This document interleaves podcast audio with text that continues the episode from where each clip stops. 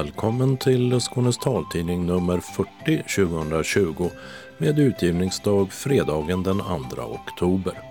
Solen den gick upp 07.13 i morse och ner går den igen 18.39 ikväll. I varsin studio i Malmö befinner sig Dodo Parikas och Mats Sundling. Tekniker på ett tredje håll i samma stad är Martin Holmström och detta är innehållet. Kävlinge kommun sölade med att ordna ledsagning för blind tonåring. Nu kritiserar JO kommunen. 6 miljoner extra från staten till inläsning av kurslitteratur. Teater i Malmö kan syntolkas från Kristianstad. Arvsfondspengar till fjärrsyntolkning. Handelsbanken lägger ner 180 kontor. Synskadade och andra med funktionsnedsättning riskerar sämre service. Öppnat och stängt med hundbana och klostergift. Orimligt att den som inte lyder chauffören kan avvisas från färdtjänstbilen anser en läsare apropå Skånetrafikens reglemente. Ingen släpps av i obygden, försäkrar ansvariga. Fixartjänsten tillbaka i Hässleholm. Ska MTM ansvara för att Skånes taltidning når läsarna? Utredning om framtidens taltidningsverksamhet ska speciellt titta på kommun och regiontidningar. Popkör sjunger utan noter under ledning av blinda körledaren Marie Ernstsson. Vi var med på en repetition. Evenemangstips med liveföreställningar och digitala dito. Kalendern därpå med syndag och brittsommar. Anslagstavlan innehåller regionala och lokala inbjudningar, inställda arrangemang, referat samt trafikmeddelanden. Och sist kommer redaktionsrutan. Kävlinge kommun får kritik av justitieombudsmannen JO för att man tog för lång tid på sig att utreda då 17-åriga Milla Särnes behov av ledsagning. Särne ansökte om ledsagning enligt LSS men fick avslag av socialnämnden i Kävlinge. Beslutet överklagades och hon fick rätt i förvaltningsrätten i Malmö som konstaterade att hon ingår i LSS personkrets och beordrade Kävlinge kommun att omedelbart utreda hennes behov av ledsagning. Men kommunen överklagade domen, först till kammarrätten och sedan Högsta förvaltningsrätten. Bägge vägrade kommunen prövningstillstånd, vilket innebär att förvaltningsrättens dom gäller. Men Kävlinge ansökte under tiden inte om inhibition, det vill säga att man inte behöver följa domen innan överklagandet avgjorts. Och det tog över tre månader innan Kävlinge kommun till slut beslutade att bevilja ledsagning, en fördröjning som Milla Särne anmälde till JO. JO konstaterar nu att kommunen var skyldig att verkställa förvaltningsrättens dom och att det skulle ha gjorts omedelbart. Kävlinge kommun har medgett att man brustit i handläggningen och kommer att se över sina rutiner för när domar överklagas, skriver Sydsvenskan. 6 miljoner extra till inläsning av kurslitteratur för personer med läsnedsättning. Ja, det var en av punkterna i regeringens höständringsbudget nyligen. Anledningen är dels att antalet studenter ökat under coronapandemin Dels att stora delar av den kurslitteratur som de beställt inte lämpat sig för talsyntes utan bör läsas in av en mänsklig röst. Vi hör Marie Ivarsson, chef på enheten för medier och tjänster hos Myndigheten för tillgängliga medier, MTM. Eh, mänsklig inläsning är mer kostnadskrävande. Så att eh, vi har helt enkelt eh, gjort av med mer pengar än vad vi brukar göra och vi såg då att vi behövde äska mera pengar från departementet. Och vi äskade då 6 miljoner för att kunna täcka höstens behov också av inläsning av studentlitteratur. Det ska helt enkelt räcka till att göra höstens produktion också så att alla som eh, behöver sin inlästa litteratur får den. Men vad är det som gör att det har krävts mer pengar både för den vår vi har bakom oss och eh, inför ehm, hösten? För studenter har ju funnits hela tiden. Under våren så var det så att den typen av litteratur som önskades av studenterna krävde i större utsträckning en mänsklig inläsning. Så att vi använder mer pengar än vad vi brukar göra under våren. Och det där vet man ju aldrig år från år vad som händer. Eh, vilken typ av litteratur vi ska läsa in. Men nu under hösten så har vi räknat med att vi kanske får en ökning i antalet studenter på grund av eh, corona. Och eh, man har, ju, man har räknat med 10% ökning av högskoleplatser. Och eh, vi har alltså gjort en bedömning också att vi kommer få en ökning. Sen om den blir 10% det vet vi ju inte än. För det, terminen har precis börjat så att vi, eh, har, inte, vi har inget facit på det än. Det har ju mm, kommit kritik från studenter tidigare att inläsningen med talsyntes inte fungerar för viss typ av litteratur. Medicinstudenter och juridikstudenter har kommit med den kritiken och det gäller ju även böcker med mycket tabeller och annat. Är det så att det hela tiden finns ett större behov av inläsning av levande personer, alltså mänsklig inläsning? Så kan det ju vara. Samtidigt så är ju Många studenter säger också att tidsfaktorn är väldigt viktig och därför blir det ibland så att vi gör syntetisk inläsning istället. Men nu under våren då, då vi har ju tittat på kvalitetskriterierna och det är väl kanske därför också som det har blivit mera mänsklig inläsning. För att vi har ja, i större grad eh, försökt att tillgodose det behovet. Sen på lång sikt, det, det är svårt att säga men eh, departementet har ju lyssnat på oss när vi har sagt att ja, men för att bibehålla en god kvalitet så behöver vi mera pengar för att producera litteraturen. Men kommer ni att äh, äska extra pengar i, igen för att kunna ha fler mänskliga inläsare? Det är ju lite för tidigt att säga det än så länge. Vi får se vad som händer här eh, framöver, vad som händer i höst men, men vi är ju glada att departementet lyssnar på oss eh, när vi behöver mera pengar. Har ni hunnit få någon respons från eh, studenter när det gäller skillnaden på eh, talsyntes och mänsklig inläsning när ni har ökat det under våren? Nej, det har vi inte fått. Inte vad jag vet i alla fall. Det sa Marie Ivarsson, chef på enheten för medier och tjänster på Myndigheten för tillgängliga medier, MTM. Reporter var Dodo Parikas. Teater i Malmö kan syntolkas från Lund eller tvärtom. Företaget Syntolkning.nu har fått pengar för att utveckla metoder för digital livesyntolkning på avstånd. Allt för att öka tillgängligheten till syntolkad scenkonst runt om i landet. Det är Allmänna arvsfonden som finansierar projektet under tre års tid med drygt en miljon per år. Peter Liljekrona, verksamhetsledare på syntolkning.nu, fick idén när han 2015 satt på ett hotellrum i Wien och via internet livesyntolkade finalen av Eurovision Song Contest i samma stad. Det var förresten året då Måns Zelmerlöw vann. Det var fantastiskt att kunna sitta på ett hotellrum i Wien och kunna syntolka ett program för de som lyssnar i Norden.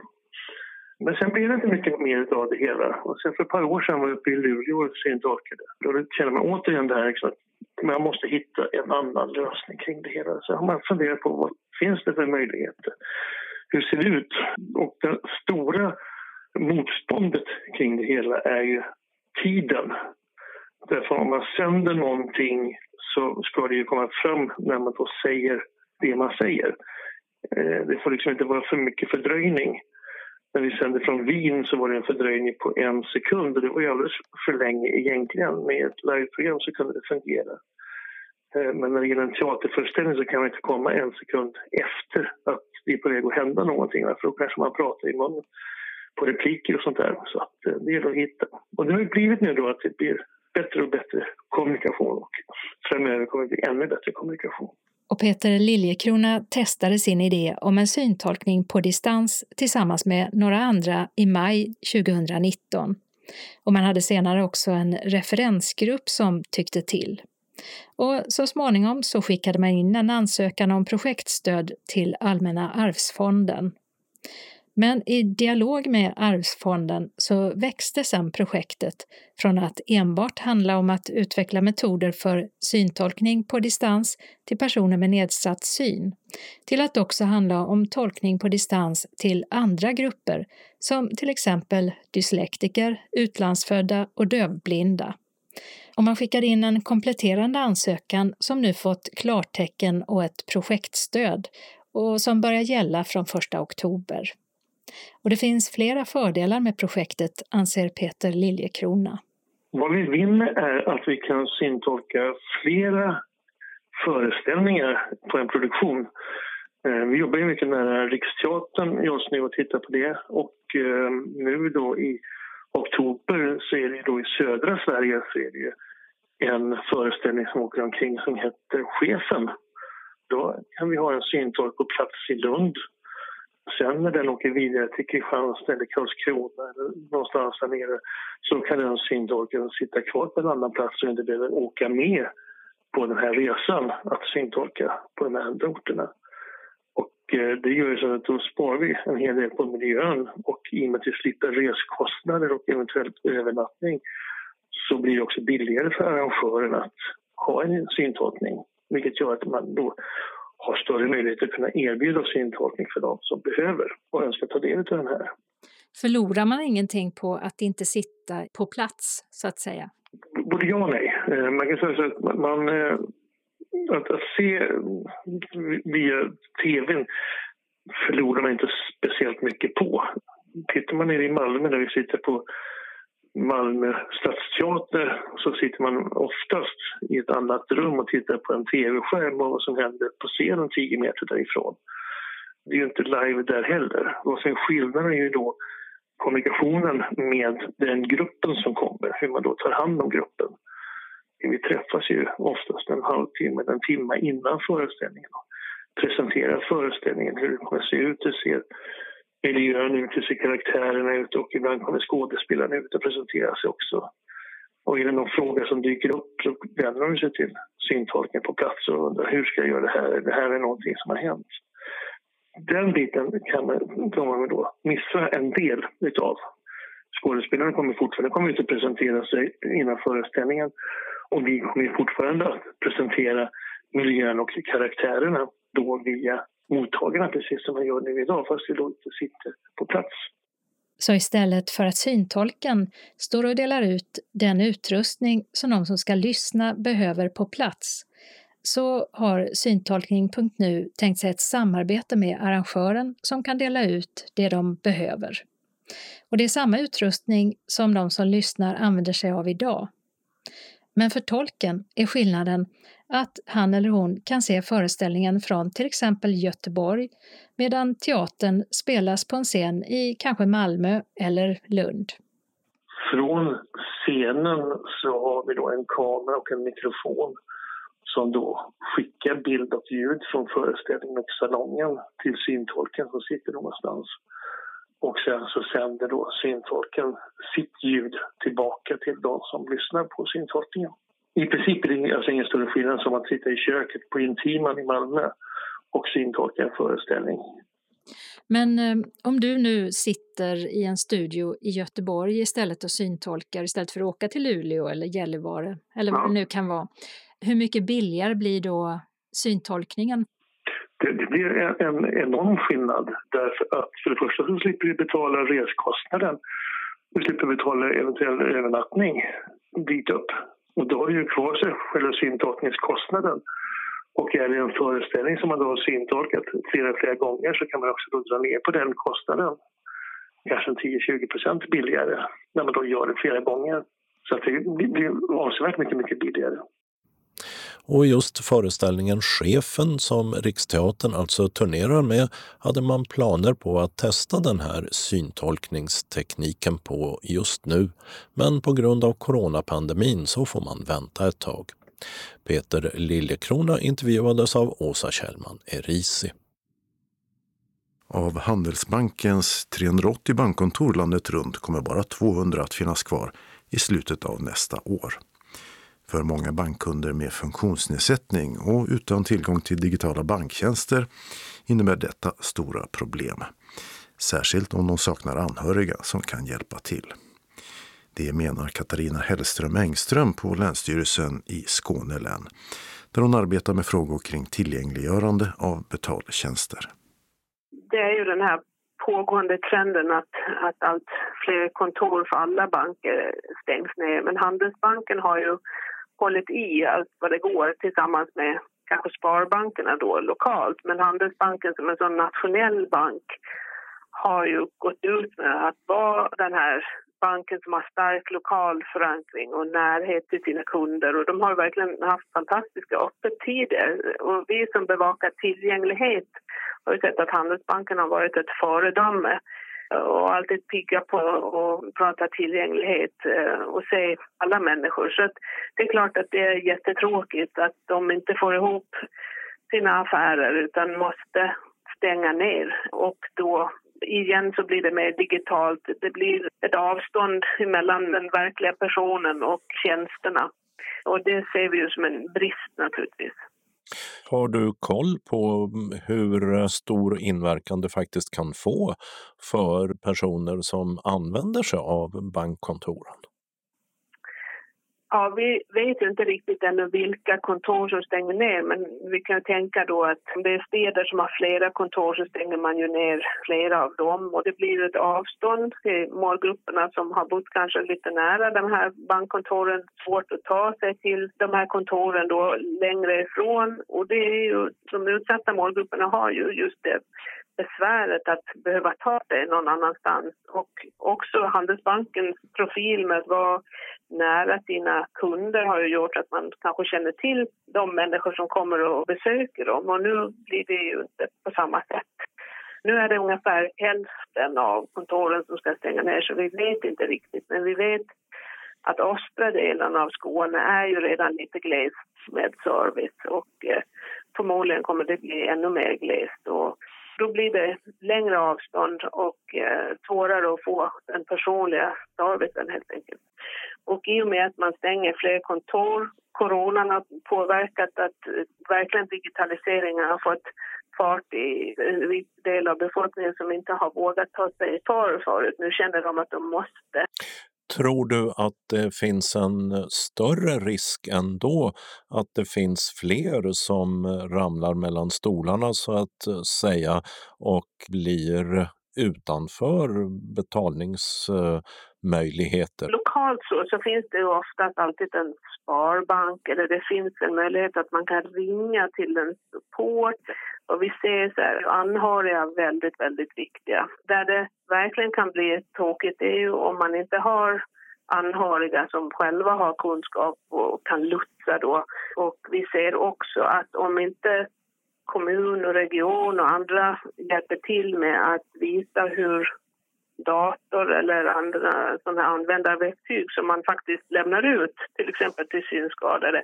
Om det inte finns en uppföljning där man förklarar hur det fungerar, då blir det ju platt fall. Då blir det någon som blir utanför och inte kan få ihop eh, det riktigt. Och då, som i corona nu, så har det blivit att om man inte kan komma och hälsa på den personen som är utsatt så kan det vara så att räkningar blir liggande och inte blir betalda så det är väldigt mycket upp till anhöriga och att hjälpa till där.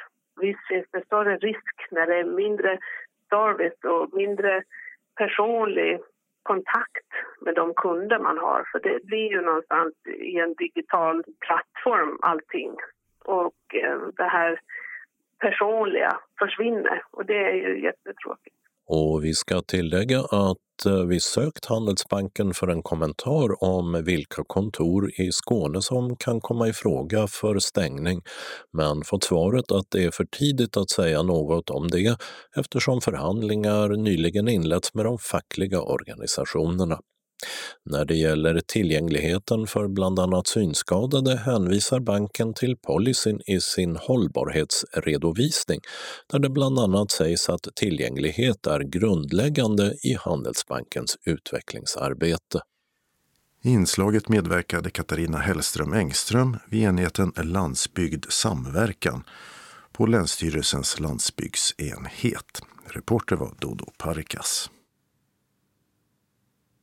Öppnat och stängt. Mellan Gringelstad och Lyngby söder om Kristianstad har antik och vintagebutiken Fröken Andersson haft utförsäljning och stängt. I Kristianstad har dam och barnklädesbutiken Rabalder på Östra Storgatan 47 lagts ner. Detsamma gäller för Rabalder i Ystad som låg på Hamngatan. I Malmö fortsätter Moriskan i Folkets park samarbetet med danska bryggeriet Mikkeler som haft en pop-up Biergarten i parken. Nu har man flyttat inomhus och öppnat pop-up ölhall i Moriskans stora salong. I Lund har restaurang och pub Harrys på Bangatan 6 snett emot Centralen stängt. Lokalerna renoveras för att under hösten öppna som italiensk restaurang. I Lund har Wahlströms optik som eh, låg på hörnet Vårfrugatan Skomakaregatan på Stadshallens baksida flyttat tvärs över gatan till Skomakaregatan 1. Klostret i Ystad håller för närvarande stängt eftersom man undersöker förekomsten av miljögifter. På vinden har man nämligen hittat DDT. I Trelleborg har en hundarena invigts på Lastvägen 11. Där kommer bland annat att hållas kurser, konferenser, träningar i agility, lydnad och spårande, eller nosework som det också kallas. Och i Trelleborg har Tanjas Café öppnat på badhuset. Där serveras kaffe, kakor och enklare lunchrätter. Färdtjänstresenärer är skyldiga att följa förarens anvisningar och tillsägelser. Annars riskerar de att bli avvisade från fordonet.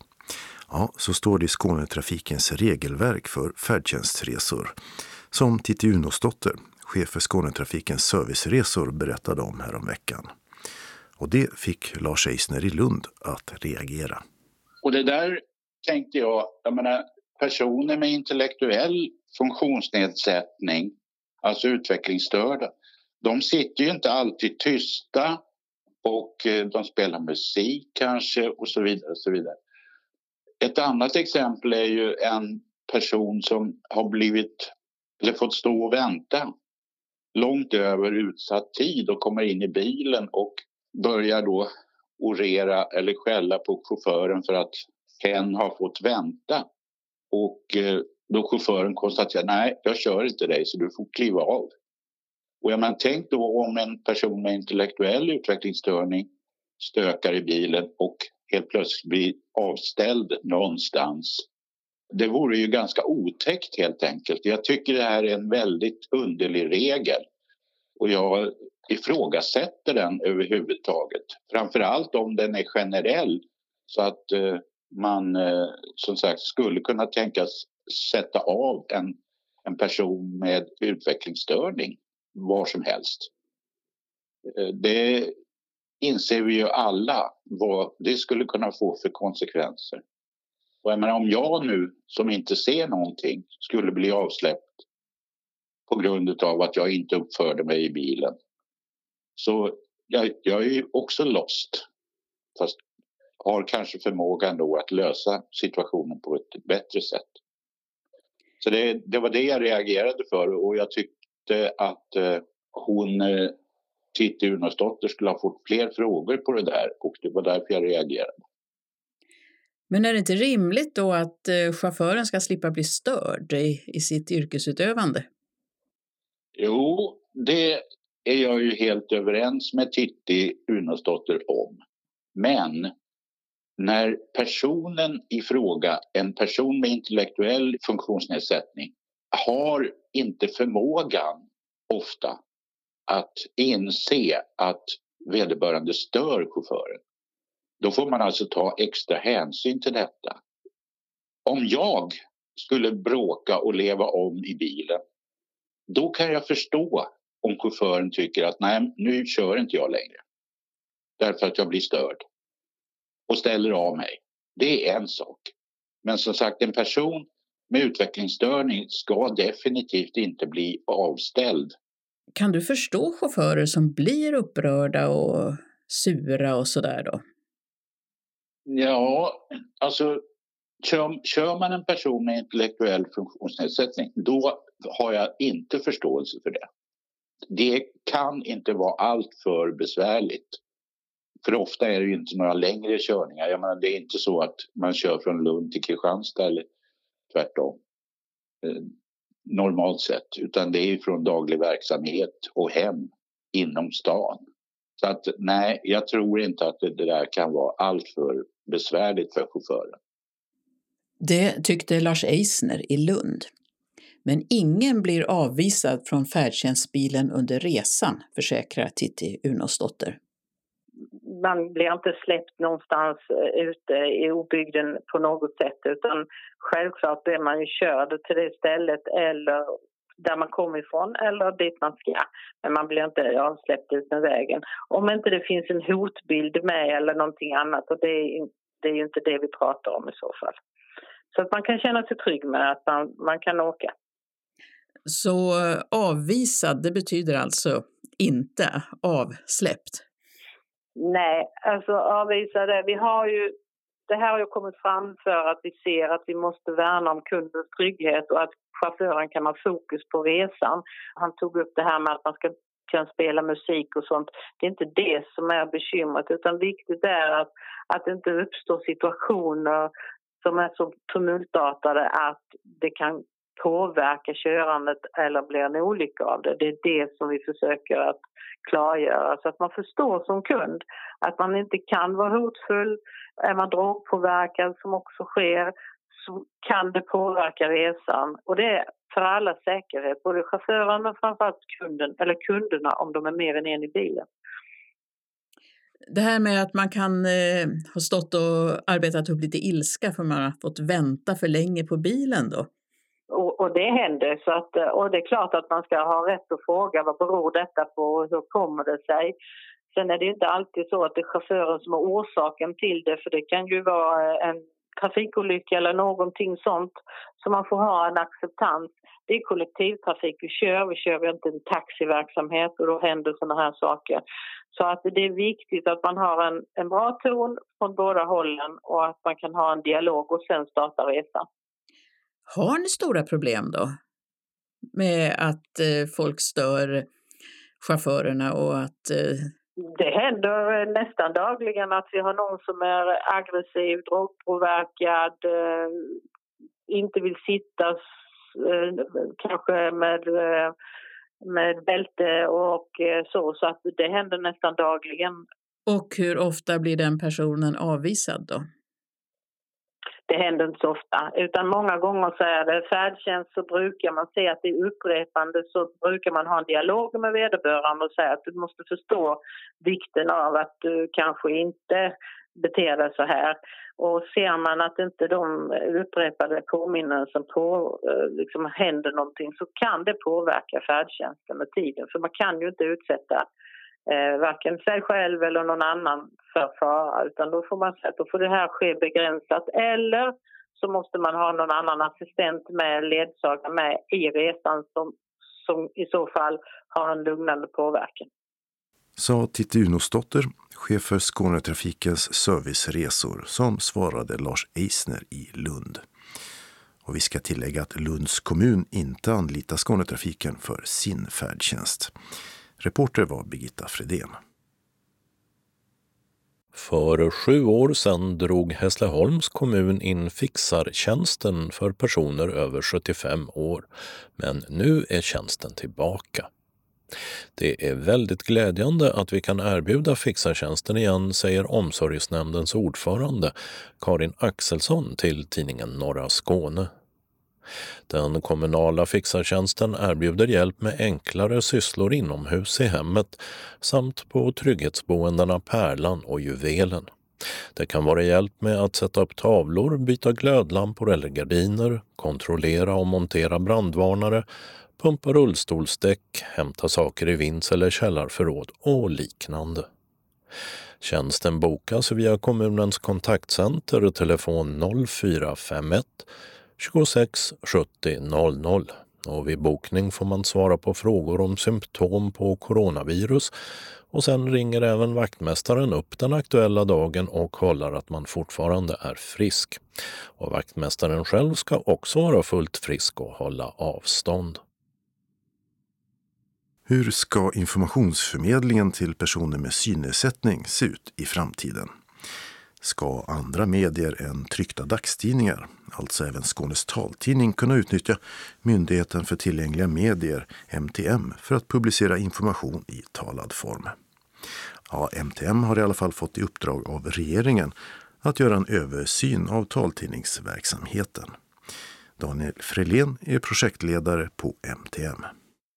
Utredningsuppdraget innebär ju att vi kommer att se över de förordningarna som styr taltidningen. Och det är ju med syftet att göra den mer eh, ändamålsenlig och att eh, man kan utveckla taltidningsverksamheten i takt med en ny mediekonsumtion och i, i takt med en, eh, en mer digitaliserad värld helt enkelt. Ni ska bland annat analysera om det är fler medier som kan bli tillgängliga via MTM. Ja, en av dem som nämns i sammanhanget och ut i beställningen av utredningen från regeringens håll är ju eh, de här lokala och regionala taltidningarna. Och då tittar vi såklart över vilka fler titlar som det finns möjlighet att inkludera i den infrastruktur som, som vi har byggt upp där man kan få taltidning hem till sin spelare eller till sin app. Redan idag kan man ju få den regionala eller lokala taltidningen men då måste man ju prenumerera på en dagstidning först. Ja, det stämmer. Att det är så taltidningstjänsten är uppbyggd att det behöver finnas en eh, prenumeration på en dagstidning i botten. Och det är väl också någonting som utredningen kommer att se över huruvida det finns en möjlighet att vidga det eller om det finns en möjlighet att tänka om kring det eftersom vi ser att prenumerationer på en tryckt dagliga tidning eller funkar ju. Inte bara hos taltidningsprenumeranter utan också för vanliga dagstidningsprenumeranter. Idag är det 4 000 personer i Sverige som prenumererar på en talad dagstidning.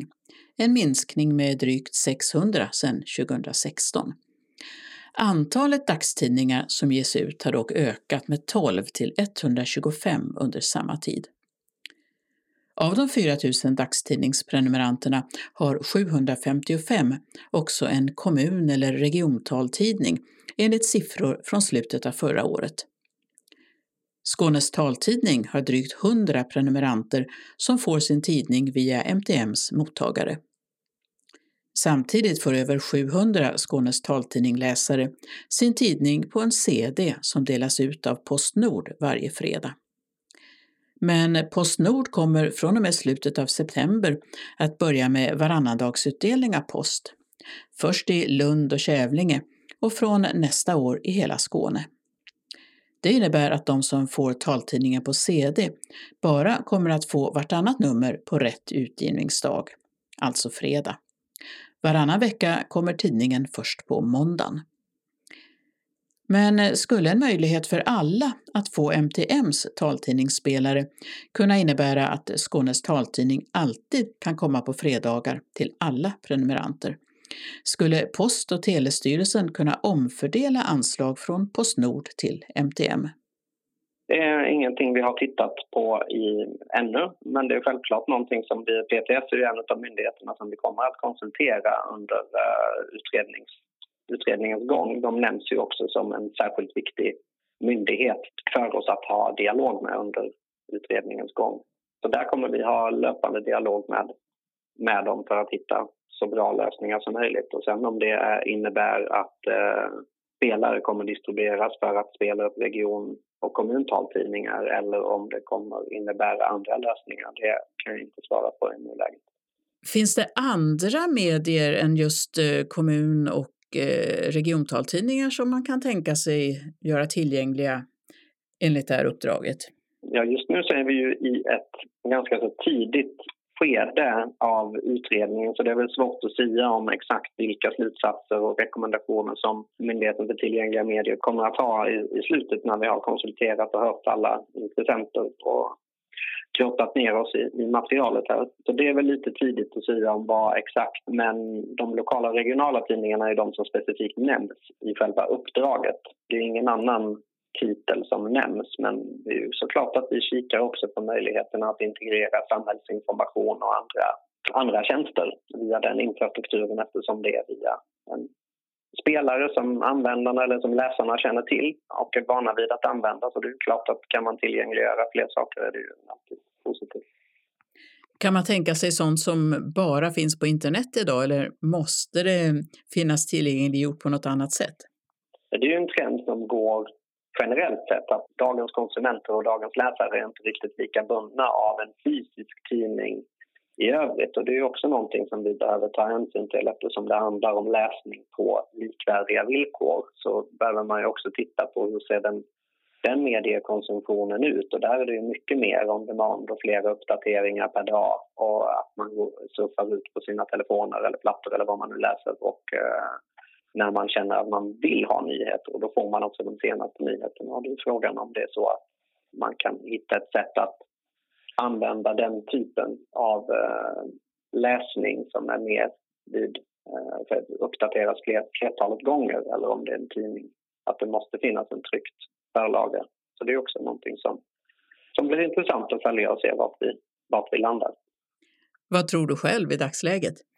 Ja, det är väldigt tidigt än så länge för, skulle jag säga för att se om det vilka, för det har ju att göra väldigt mycket med vilka tekniska möjligheter och en dialog som behöver finnas mellan tidningarna och så vidare. Inte bara MTM själva som kan bestämma utan det finns ju tekniska möjligheter som sätter gränser.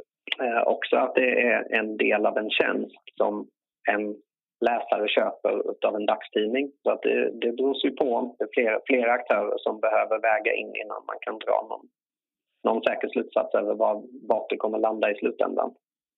Är det ni själva på MTM som har bett om att få det här uppdraget som äh. ser att det finns ett behov av att uh, utvidga tillgången till uh, information?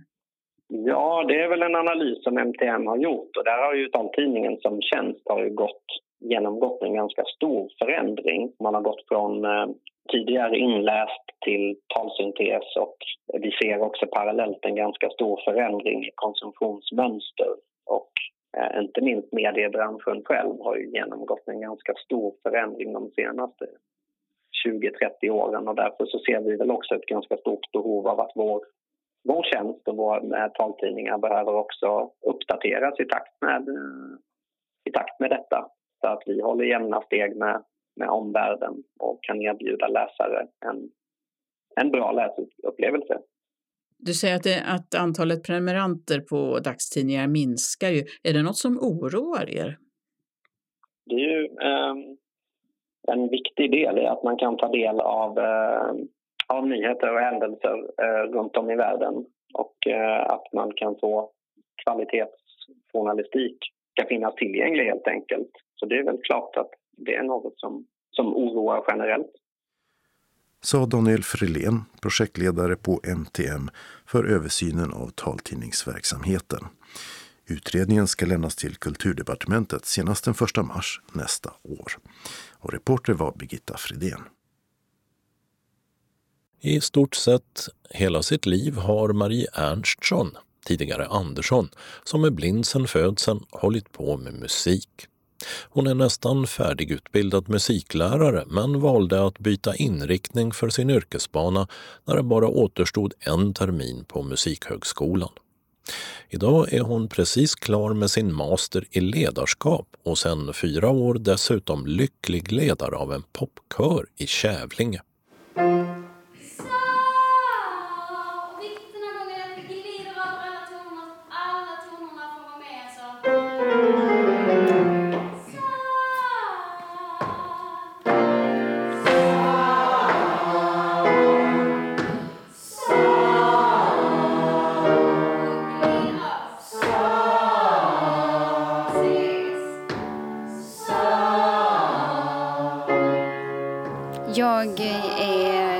Musiklärare i botten och gjorde hela musikvägen. Jag har alltid, alltid pysslat med musik.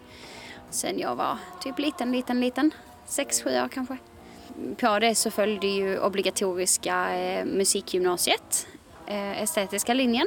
Och efter det så följde den nästan lika obligatoriska musikhögskolan. För jag skulle bli musiklärare tänkte jag. När jag skulle börja fjärde året, så tre år in, så började jag känna att mm, ska jag fortsätta på denna vägen och bara göra musik i hela mitt liv så kommer jag nog bli ganska bitter. Eh, om jag bara ska göra musik och bara bli lärare och bara göra precis vad som är helt förväntat av mig så kommer jag nog bli less. Så då började jag plugga statsvetenskap. Eh, så jag har läst en utbildning i statsvetenskap, nästan en utbildning som lärare och tog min magisterexamen i ledarskap häromdagen. Hur känns det då? Jo men det känns bra. Känns ju lite som att jag kanske ändå har landat. Länge kände jag mig som hon som aldrig bestämde sig för vad hon skulle göra med sitt liv. Men nu känns det väl ändå lite som att jag kanske har hittat hem. Men nu har du en eh, kör här i Kävlinge. Mm. Är det på den nivån det ska vara tycker du? Det är precis på lagom nivå tycker jag. De är fantastiska och jag får eh, utlopp för min kreativitet. Jag skriver liksom deras arr och sen så är det så himla rewarding för att om man då kommer hit och, och sen så har jag skrivit där och sen så sjunger de det jag har skrivit. Det är ganska fett.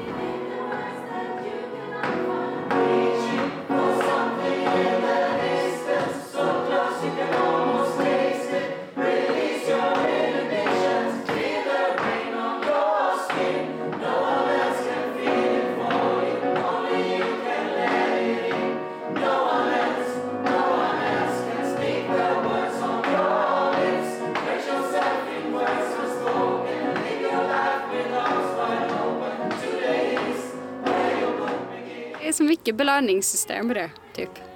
Att man har gjort någonting och så har man haft en liten vision och så har man hört framför sig och sett framför sig hur det ska bli och sen så oftast blir det ganska mycket bättre än vad, vad tanken är. Liksom. Det är en jättekick faktiskt, det är det. Det är svincoolt att ha eh, mycket människor som, eh, som står och sjunger tillsammans och uppnår någonting ihop liksom. Och att man har varit med och bidragit till det. Det är coolt.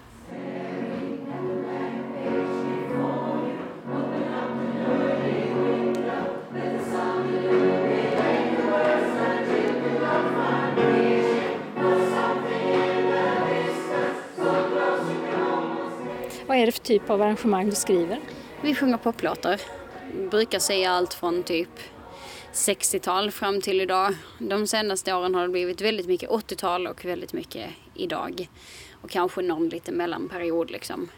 De sjunger tre till femstämmigt, så vissa låtar blir trestämmiga. Och sen så, vi har herrar, vi har altar, vi har sopraner. Och så ibland så delar vi upp första sopraner, andra sopraner, första altar, andra altar. Har du något speciellt arrangemang de ska öva på idag? Uh, nu sjunger de en sång från The Greatest Showman som heter This is me och sen så kör de en låt av någon som heter Jess Glynn. Uh, låten heter I'll be there. Och har du gjort något speciellt där som de ska öva på idag? Vad vi brukar göra det är att sjunga igenom de här arren och se till att de sitter. Vad vi specifikt tittar på idag är liksom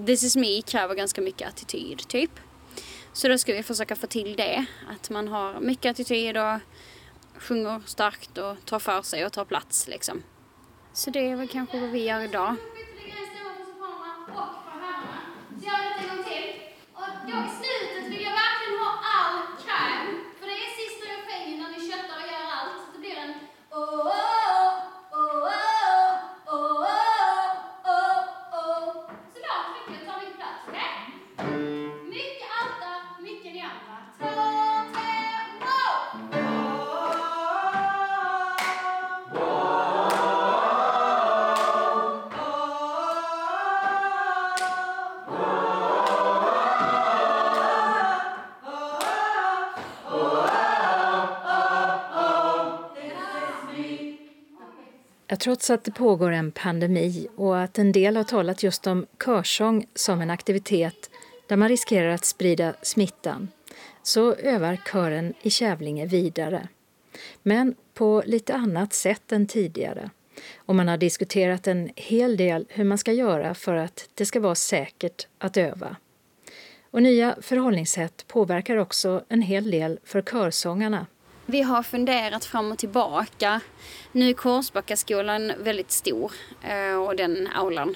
Så där kan man hålla ganska mycket avstånd liksom. Och så länge vi har typ så här en och en halv, två meter mellan sångare så, så brukar det ju liksom fungera ganska bra. Eh, vi körde rätt mycket utomhus i somras. Och det finns väl någon tanke om att kanske göra det nu också. Vi är inte helt på det klara med hur vi ska lösa det. Tanken är väl att så länge vi har en rätt så stor lokal så, så fungerar det bra. Är det en utmaning det här när de står med längre mellanrum? Ja. ja, men det är det ju verkligen. Det blir en helt annan grej. Man hör ju typ inte lika mycket av sin stämma och sådär utan man får mer förlita sig till sig själv och vad man själv gör för någonting. Några av dem säger att det är ganska lärorikt men också svårt liksom. Eh, för det är en lite ny situation. De brukar vara ganska tajta i vanliga fall och höra varandra väldigt mycket och så. Och som körledare, hur hör du det? Att de står med långa mellanrum? Alltså inte så farligt, nej. För mig är det ganska mycket som vanligt. De är lite mer utspridda men det blir inte ett riktigt problem för mig. Jag hör dem ändå. Eh, det var väl värre i somras då när de var utomhus och jag var inomhus och spelade piano. Oj, så du satt inne och de var ute? Jag satt inne och sen så hade vi dörren öppen och sen så precis utanför dörren med rätt så stort avstånd stod ju de liksom. Så de hörde väl mig eh, lite och jag hörde dem lite. Men det funkade ju också men då blev det ju mer eller min känsla var, och sen kanske inte det var de andra känslorna, men min känsla var väldigt mycket okej okay, vi sjunger för att hålla igång kören snarare än vi sjunger för att utvecklas just nu. Det var väl så då. Vi löste det också med att plocka ut en högtalare någon gång så stod jag ute med dem. Det här att du är blind, spelar det någon roll tror du för hur du leder kören?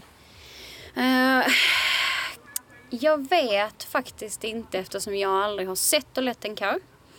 Jag tänker ju mig att det kanske spelar mer roll om man står upp och sen har en pianist. För då är det ju mycket dirigering och då ska du dirigera åt olika håll.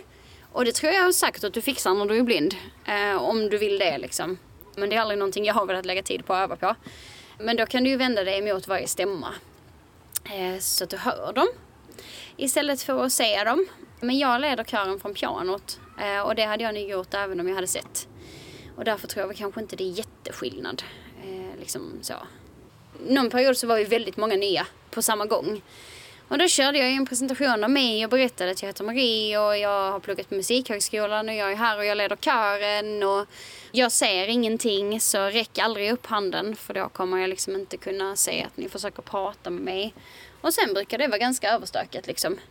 Så jag brukar vara ganska så här, lösa att ja men prata rakt ut istället för att räcka upp handen eller säg, säg att du vill säga någonting istället för att räcka upp handen eller så här och sen så det är väl egentligen den största liksom inte problematiken men den största grejen typ som man inte kan göra tillsammans med mig.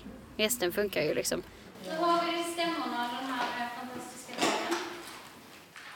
Tre altvåor, två altettor. Bra. Eh, fyra, fem herrar. Ja. Och en av de cirka 30 sångarna i kören i Kävlinge, där majoriteten är kvinnor, är Pia Nordqvist. Hon har varit med i kören i tre år och ser mycket fram emot torsdagskvällarna när det är övning. Det är veckans höjdpunkt, torsdagar. Och vad är det som är kul? Det är hela, hela grejen, att sjunga och att, att träffas, att vi har en gemenskap och ja, vi har jätteroligt helt enkelt. Och du har sjungit i andra körer tidigare. Vad är skillnaden om du jämför? Jag har sjungit i Barsebäcks kyrkokör men där hade vi också väldigt roligt. Det var också glädje och, och, ja, det var jätteroligt. Vi hade konserter och vi åkte till Stockholm och så. Skillnaden här är ju att eh, Marie inte ser någonting. Så det blir ju lite annorlunda på det viset. Inga noter utan allting går på ljudfiler och man får lära sig det och anteckna och så. Och hur jobbar man med ljudfiler som eh, körsångare? Ja, Marie spelar ju in alla stämmorna och lägger i Dropbox och så lyssnar man på sin stämma där och pluggar in den helt enkelt och lyssnar tillsammans med de andra stämmorna och lyssnar på alla kan man lyssna på oss alla samtidigt och pianot och ja, och hur är det att lära sig på det sättet? Det är jättebra. Men jag tror man lär sig texterna lättare när man lyssnar på hela eh, arrangemanget med musik och text och så än när man bara läser. Och när lyssnar du på dina ljudfiler? Ja, det gör jag både hemma i soffan och även när jag kör till och från jobbet. Så har jag mobilen igång och lurarna i öronen och så sjunger jag där. Så det är, det är riktigt bra och det tar man tillvara den tiden när man åker till och från jobbet. Så. Jag jobbar i Lund så det tar kanske 20 minuter ungefär att köra. Man hinner, hinner ju lyssna ja, ett par, tre gånger på låten på vägen. Och så är det ju det här med corona också. Hur eh, jobbar ni med det? Ja, vi försöker hålla avstånden så gott det går. Stå en bit ifrån varandra och tänka på hur vi står och att vi sprider ut oss ordentligt och har öppet något fönster eller dörr eller så om vi kan. Än så länge är det ju ganska varmt. Det kanske blir värre sen till vintern. Hur är det att sjunga när man står långt ifrån varandra? Det är lite svårare att sjunga när man står långt ifrån varandra. Det är mycket, mycket lättare när man står nära. Det är svårare att höra både de i sin egen stämma och de andra stämmorna. Så att eh, det är ju en nackdel. Men det är bättre det än att inte sjunga alls. Så att ja, det funkar bra. Och när du går härifrån, hur känner du dig då? Glad, pigg. Mycket piggare än alla andra kvällar. Så att eh, det är väldigt bra för själen och hjärnan och allting.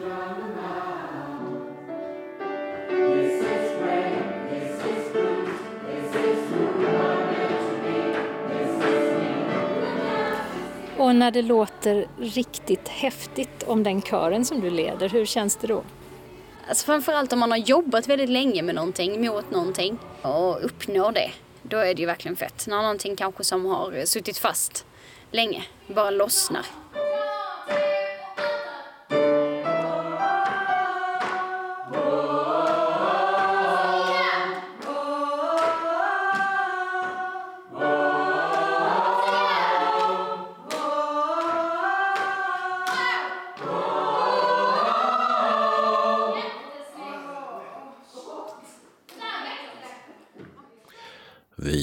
Kävlinge popkör som leds av Marie Ernstsson. Tidigare hörde vi också Pia Nordqvist som är första allt i kören. Reportaget var gjort av Åsa Kjellman Erisi.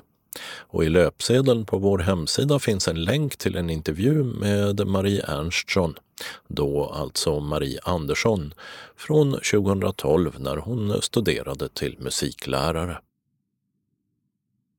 Evenemangstips och vi inleder dem med några flyttade föreställningar. Komikerparet Anders och Måns skulle, som vi berättat tidigare, turnerat under först våren och sen hösten med sin show Så funkar det. Där de liksom i sin podd svarar på publikfrågor som Kan en katt få det att bli en sämre bilförare? Eller påverka solglasögon kanske din moral? Och annat som kan roa och kanske bilda. Men coronan har fått dem att skjuta på den en gång till, nu till våren 2021. Föreställningen på Ystad teater är nu planerad till den 21 april klockan 19. Showen på Kulturhuset i Hässleholm är flyttad till den 23 april 19.30. Den på Nöjesteatern i Malmö är flyttad till den 29 april 19.30 där också. Och de på Stadsteatern i Lund ska nu ges den 1 maj klockan 20 respektive 2 maj klockan 18. På alla ställena gäller köpta biljetter och fler biljetter och svar på eventuella frågor finns hos respektive försäljningsställe. Komikern Özz Nujen skulle uppträtt i Skåne nu i december med sin jubileumsföreställning 20 år med mig. Men också den turnén är flyttad av samma pandemiskäl. Föreställningen på Palladium i Malmö ska nu äga rum den 12 maj 2021 och den på Stadsteatern i Lund dagen efter, den 13 maj 2021 klockan 19 bägge tillfällena. Nya biljetter säljs av Kulturcentralen, Biljettbyrån och Ticketmaster för cirka 400 kronor. Man kan gå på musikal utan att lämna hemmet. Malmö Opera ger i höst klassikern Funny Girl som handlar om artisten Fannys väg till de stora scenerna på Broadway.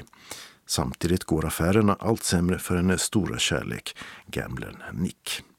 Huvudrollerna görs av Sanna Nilsen, Alexander Lycke, Marianne Mörk och Johan Rabeus och regissör är Ronny Danielsson. Och föreställningen streamas live på nätet vid fyra tillfällen. Nu på söndag den 4 oktober klockan 16 och fredag den 9 oktober klockan 19. Den 10 klockan 18 och så torsdagen den 15 oktober klockan 19. Biljetter för 100 kronor köps på Malmö Operas hemsida senast 48 timmar innan. Och en länk finns för de som prenumererar på nöjesmejlet i detsamma. Föreställningen är tre timmar lång med en paus på 25 minuter efter den första aktens en och en halv timma. Komikern Thomas Pettersson ska live-stupa på Biljardkompaniet i Kristianstad på onsdag den 7 oktober. Support är Biggan Lovén. Insläpp från klockan 19 och showen startar en timma senare. Biljetter för 200 kronor måste förköpas hos Tixter eller Coop City Kristianstad. Och bord måste bokas på 044 20 00 75. Det här året har allt fler blivit beroende av digital teknik. Men är det säkert och hur skyddar vi vår integritet? Torsdag den 8 oktober håller en av Sveriges främsta experter på IT-säkerhet, Internetstiftelsens säkerhetschef Ann-Marie Eklund Levinder en föreläsning om vad man kan behöva tänka på för att skydda sig. Föreläsningen hålls på distans och visas på storbildsskärm i Atriumgården på Lunds stadsbibliotek klockan 18 till 19. Föranmälan krävs på telefon 046 35 59 90. På Simrishamns bibliotek har man digitala föreläsningar och kurser nästa vecka. Legimus och talböcker är ämnet på onsdag den 7 oktober då de mellan klockan 16 och 17 har drop-in och visar och förklarar hur det funkar. Med hjälp att komma igång för den som vill ha det. Man får gärna testa att ladda ner Legimus-appen innan man kommer. Och den som är under 18 år behöver ha med sig målsman för att kunna registrera sig som talbokslåntagare. Har man författardrömmar kan man ta sig till Simrishamns bibliotek lördagen därpå, den 10. Då har de vad man kallar den stora skrivardagen mellan klockan 13 och 15. Tips, verktyg och inspiration väntar då från Kerstin Önnebo som till vardags driver Skrivarpodden. Och från författaren och skrivpedagogen Sofie Bertet kommer skrivövningar, skrivprat och panelsamtal. Ingen föranmälan till något behövs och bägge evenemangen är gratis. Behöver man veta mer kan man ringa programansvariga på telefon 0414 81 93 07. På Malmö Live är konsertverksamheten igång med extra utrymme i bänkraderna. Onsdag, torsdag den 14 och 15 oktober lockar man med rubriken De fetaste operaklassikerna. Då vankas valda delar av till exempel Bizets Carmen, Bellinis Norma och Verdis Rigoletto sjungna av solisterna Kristina Nilsson, Elisabeth Jansson, Dimitri Pittas och Henning von Schulman till musik framförd av MSO. Inträdet kostar mellan 195 och 595 kronor. Och de alldeles nya biljettvillkoren ger nu möjlighet att boka om eller byta till presentkort till och med dagen före konserten. Som i de här fallen börjar klockan 19.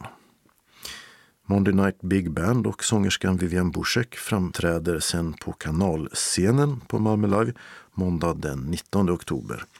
Biljetterna släpps nu på tisdag den 6 oktober. Biljettinformation. Just Ticketmaster nås på telefon 077 170 70 70. Biljettbyrån och Lunds stadsteater 046 13 14 15. Ystads teater har 0411 577 199. Kulturcentralen i Malmö 040 10 30 20. Slakthuset 040 611 80 90. Malmö Arena 0775 78 00 00. Malmö Live 040 34 35 00. Julius och Nöjesteatern 0775 700 400.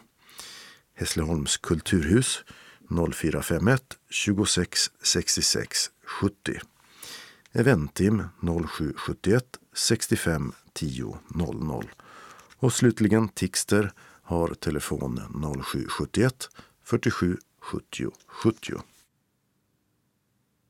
Kalendern för årets 41 vecka börjar med måndag den 5 oktober då Bror har namnsdag.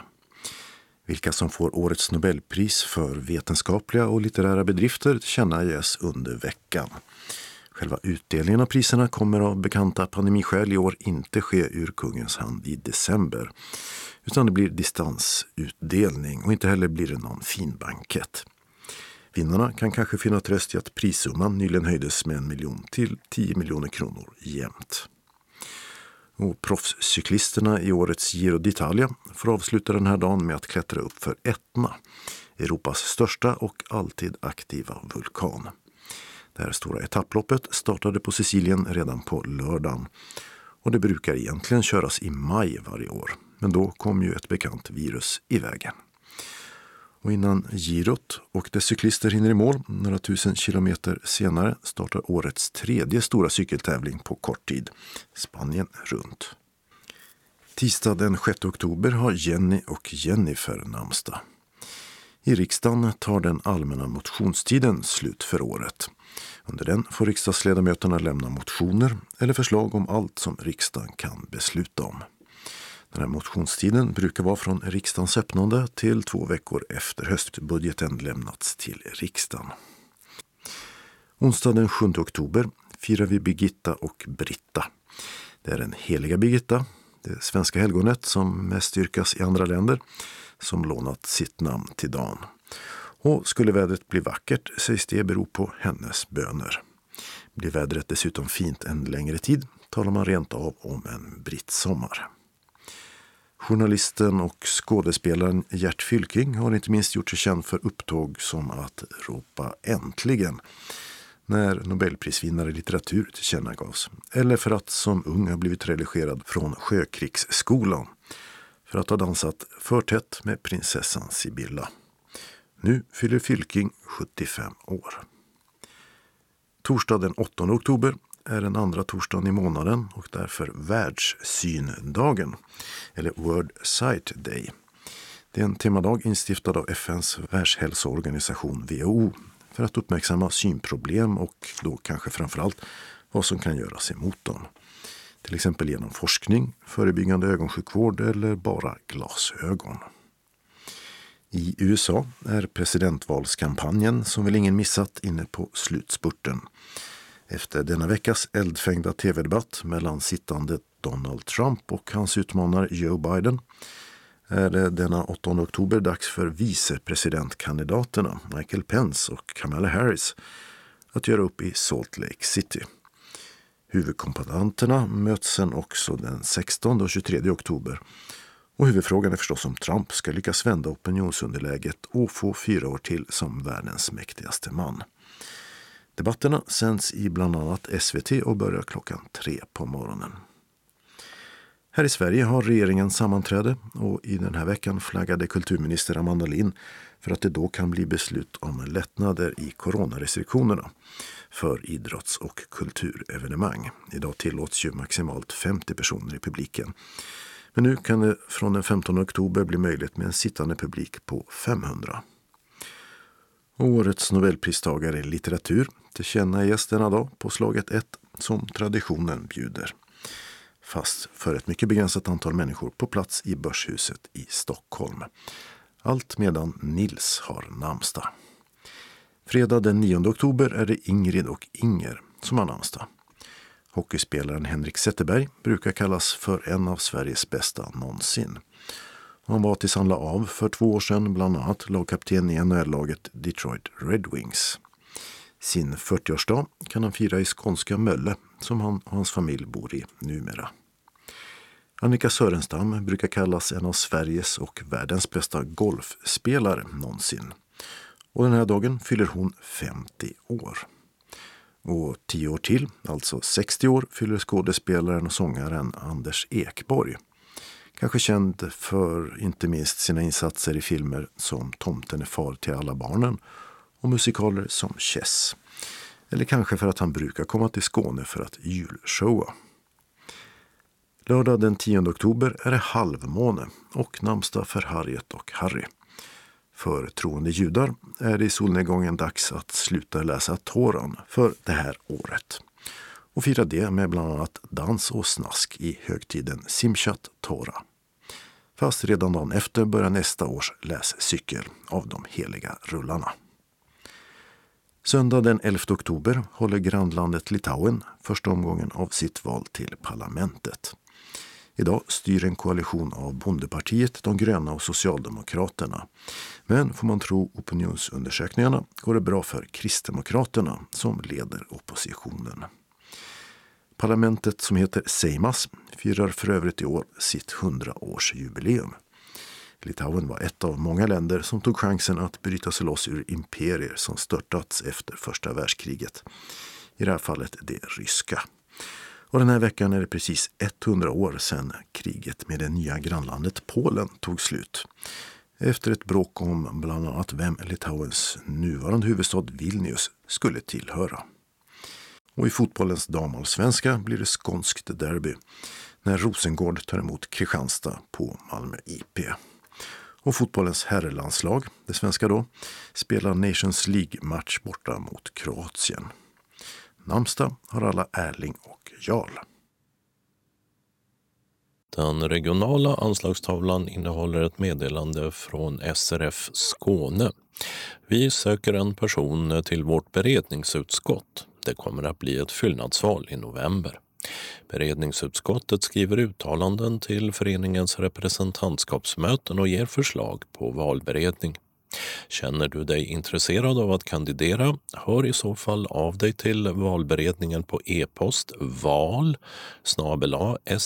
srfskane.se eller till sammankallande Stina Bodil Andersson, telefon 0702 39 76 26 senast den 26 oktober. Med vänliga hälsningar valberedningen Stina Bodil Andersson, sammankallande, Britt-Marie Linné, Conny Jansson, Fredrik Andersson och Stig Larsson. Den lokala anslagstavlan är idag gemensam för hela Skåne och innehåller meddelanden från SRF Lundabygden, SRF Malmö Svedala och SRF Ängelholm Båstad samt några ändringar i busstrafiken.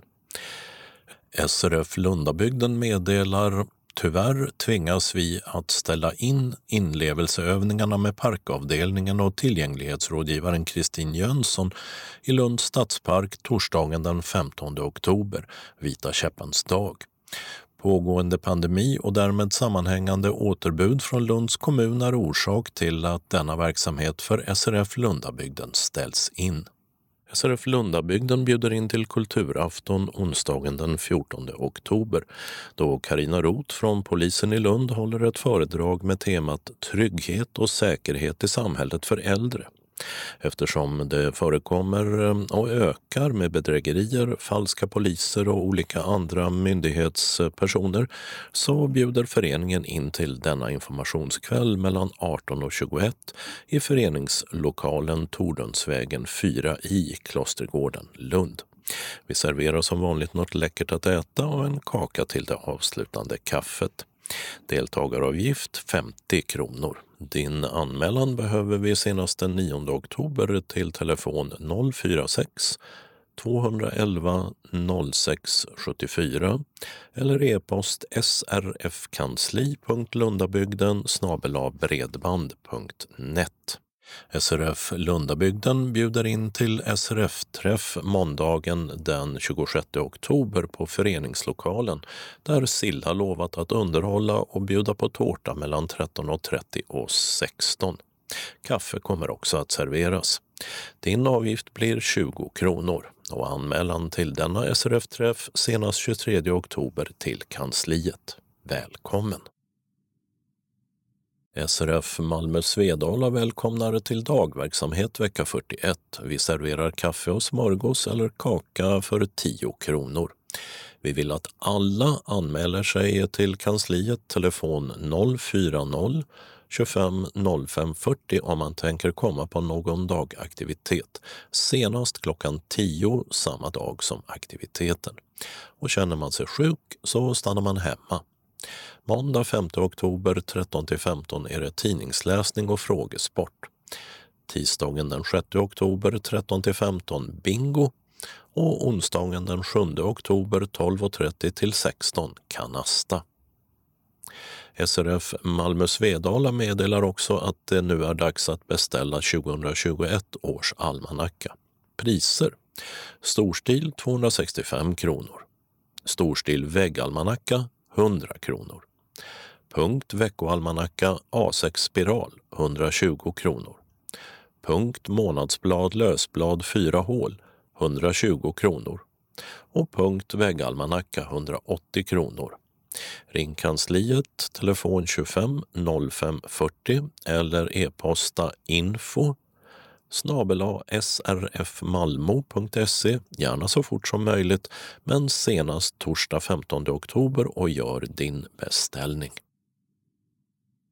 SRF Ängelholm Båstad önskar välkommen till medlemsmöte 14 oktober. Vi träffas på Järnvägsmuseet i Ängelholm. Adress Banskolevägen 11 för de som åker färdtjänst. I annat fall så går man lätt dit under järnvägen vid stationen i Ängelholm. Vi träffas klockan 13 och får då en kopp kaffe samt en fralla med pålägg. Det är bra plats i kafeterian så vi behöver inte vara rädda för någon smittorisk. Efter att vi har fått lite i magen och information från föreningen så kommer vi att få en guidning på museet som tar ungefär en timme. Vi har observerat att vi inte har någon valberedning i vår förening och det ska vi förhoppningsvis kunna välja under detta möte. Vi vill att ni kommer med förslag på personer som kan ställa upp till denna viktiga uppgift. Dessutom kommer Britt-Marie Linné från distriktets valberedning och berättar om deras arbete. Aktiviteten slutar 16.00. Anmälan sker som vanligt till Stina Bodil, telefon 070 239 7626 eller mejl stina.bodil telia.com. Anmäl dig senast fredagen den 9 oktober. SRF Ängelholm Båstad inbjuder också medlemmarna till gåsmiddag lördagen den 14 november 15.00 då vi firar Mårten på mat och möten i Båstad Golfklubb med adress Boarpsvägen 212. Buss avgår 14.00 till mat och möten från polishuset i Ängelholm via Sockerbruket 14.10 och Villans äldreboende 14.20. Returresa 18.30. Vi avnjuter en traditionell gåsmiddag med allt vad det innebär och som medlem i SRF Ängelholm Båstad betalar du 250 kronor. För dig som inte äter svartsoppa finns skogssvampsoppa som alternativ. Vi tar emot din anmälan från måndag 12 oktober till Stina Bodil, telefon 070 239 7626 eller e-post stina.bodil telia.com dock senast torsdag 5 november. Inbetalning senast samma datum till bankgiro 5972-8915 eller swish 123 130 7214. Glöm inte att ange om du vill ha svart eller skogssvampssoppa. Tänk på att vi har bokat för ett begränsat antal gäster så vänta inte för länge med att anmäla dig. Hjärtligt välkomna önskar styrelsen. Så några referat. Först från SRF Skånes besök i Vannås skulpturpark. Vi var 21 förväntansfulla själar som tog oss dit genom ett regnigt Skåne. Vår guide Elin Magnusson berättade att det var Marika Wachtmeister som på 1980-talet bjöd in 25 konstnärer som var och en skulle förse skulpturparken med ett konstverk. Numera finns här cirka 70 verk. Vi fick en presentation av ett tiotal, bland annat almstubbar i cement. Några hade färgats in för att symbolisera almsjukan. I ett objekt av Marianne Lindberg de Geer fanns en mängd olika röster, både barn och vuxna som ropade mamma från olika håll. Installationen Wish Tree av Yoko Ono var ett äppleträd översållat med lappar med önskemål från besökare. Yoko Ono har inrättat ett museum över John Lennon på en ö utanför Reykjavik och där förvaras önskelapparna sedan. En annan skulptur bestod av några hundra upphängda vita lakan med virkade spetsar och broderade monogram. Ett annat objekt var en linåker med två sorters lin. Av detta skulle framställas olja respektive lintyg. Hela proceduren ingick i konstverket. Det här var en spektakulär upplevelse långt ifrån den traditionella bilden av skulpturer som jag och flera med mig har. Ett stort tack till Maj-Britt, Lis och Mikael för en trevlig och mycket intressant utflykt. Vid pennan Margot Johansson.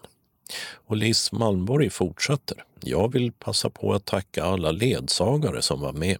Det är ni som gör det möjligt för oss att ta del av de konstupplevelser som vi fick.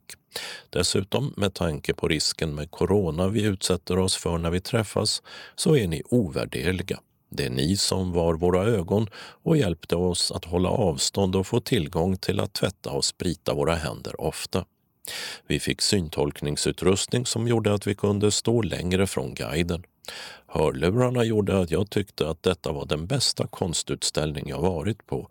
Mitt fokus blev bättre på guidens beskrivning av verken. Konst är som bäst när det väcker känslor och tankar. Tack alla SRF-medlemmar för att ni deltog med ett så stort intresse. Lis Malmborg i Ausås. Vi har några tillfälliga ändringar i busstrafiken. På Käglingevägen i Malmö fortsätter vägarbetet som skulle varit klart den 12 oktober och det ska nu vara avslutat 14 oktober 9.00 och för hållplats Kristineberg syd, läge B mot Östra hamnen hänvisas till dess till den tillfälliga hållplatsen på andra sidan cirkulationsplatsen. I Åstorp pågår ett schaktningsarbete på Köpmansgatan till och med 18 december 17.00. Hållplats Åstorps station, läge B mot Helsingborg, är stängd. Hänvisning till en tillfällig hållplats 80 meter bakåt i färdriktningen. Detta berör regionbuss 520 och tågersättande bussar.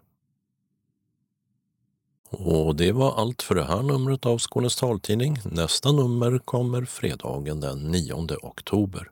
Skånes taltidning ges ut av Region Skånes psykiatri och habiliteringsförvaltning. Ansvarig utgivare är Martin Holmström. Postadress Jörgen Ankersgatan 12, 211 45 Malmö. Telefon 040-673 09 70.